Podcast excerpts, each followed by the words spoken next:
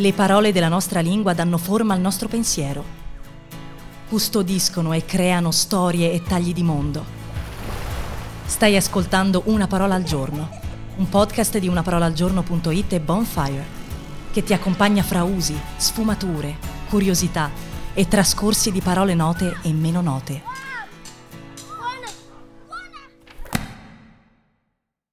Questa settimana raccontiamo parole che non pensavi esistessero. Oggi, quinconce. Il 5 rappresentato sui dadi a sei facce. È di questa disposizione geometrica che parla il quinconce. Quattro punti ai quattro angoli e uno al centro. Ma la sua storia è complessa e ci farà toccare la silvicoltura, la numismatica oltre a chiederci qualche puntatina in giro per il mondo. Quinconce deriva dalla moneta latina denominata quincunx. Fu una moneta di bronzo fuori standard, coniata solo durante la seconda guerra punica, 218-204 a.C., del valore di 5 dodicesimi di asse. Celebre, modesta moneta di cui l'unica è il dodicesimo, ma evidentemente ha avuto un certo fascino. In quasi tutte le fonti troviamo l'affermazione che su ogni quincunx erano riportati cinque globi disposti come il 5 dei dadi a segnalarne il valore. Di cui si dice il significato geometrico. E però è un punto che lascia qualche ombra. Se è vero che cinque globi c'erano, scorrendo i cataloghi di numismatica è difficile trovarli disposti in quel modo. Ad esempio sono spesso disposti in fila nei quincunx coniati a Capua, così come in quelli coniati al larinum, larino, dove anzi sono spesso in esergo, nelle monete uno spazietto separato dall'immagine principale. Mentre in alcune di quelle coniate a luceria, i cinque pallini si trovavano ammucchiati fra due bracci di una croce, o meglio due raggi di una.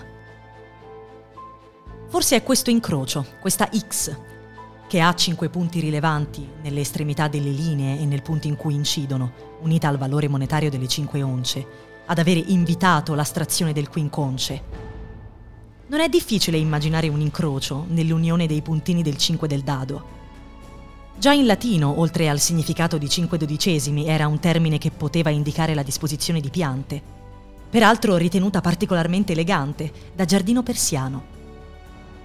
Si tratta di uno schema che, riprodotto a tappeto, finisce per descrivere una disposizione delle piante sfalsate su linee parallele, Basta pensare di aggiungere punti al 5 del dado, continuando con nuovi centri e nuovi vertici. Il risultato è molto diverso da quello di una disposizione tabellare su righe e colonne parallele. Ma non solo. Questa suggestione può essere estesa a descrivere disposizioni analoghe, ad esempio quelle di bottiglie, che non siano allineate in modo tabellare che disposte su file successive in cui ciascuna bottiglia finisce nel cavo formato dalle due bottiglie della linea precedente, ottimizzano gli spazi. Guardandole dall'alto vedremo sempre 5 di dado. Ma si può anche parlare della decorazione musiva a quinconce che abbellisce un pavimento, in cui un cerchio centrale è arricchito da quattro occhielli esterni, delle quinconce dei fiori a quattro petali, come anche delle quinconce del castelletto circondato da un quadrato di mura con torri a ogni angolo. Va notato che è invariabile e il genere, che in latino era maschile, in italiano non è fissato e può essere quello che si preferisce. Si tratta di una forma universale di bellezza e pienezza immediata.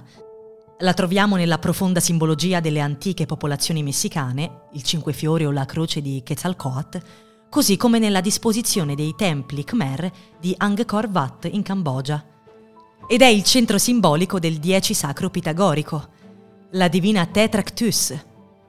Forse è un archetipo scritto in qualche voluta encefalica, o una tradizione ancestrale precedente alle prime migrazioni, o forse il successo del quinconce è un caso. Ed è bello che sia noto perché sta sui dadi.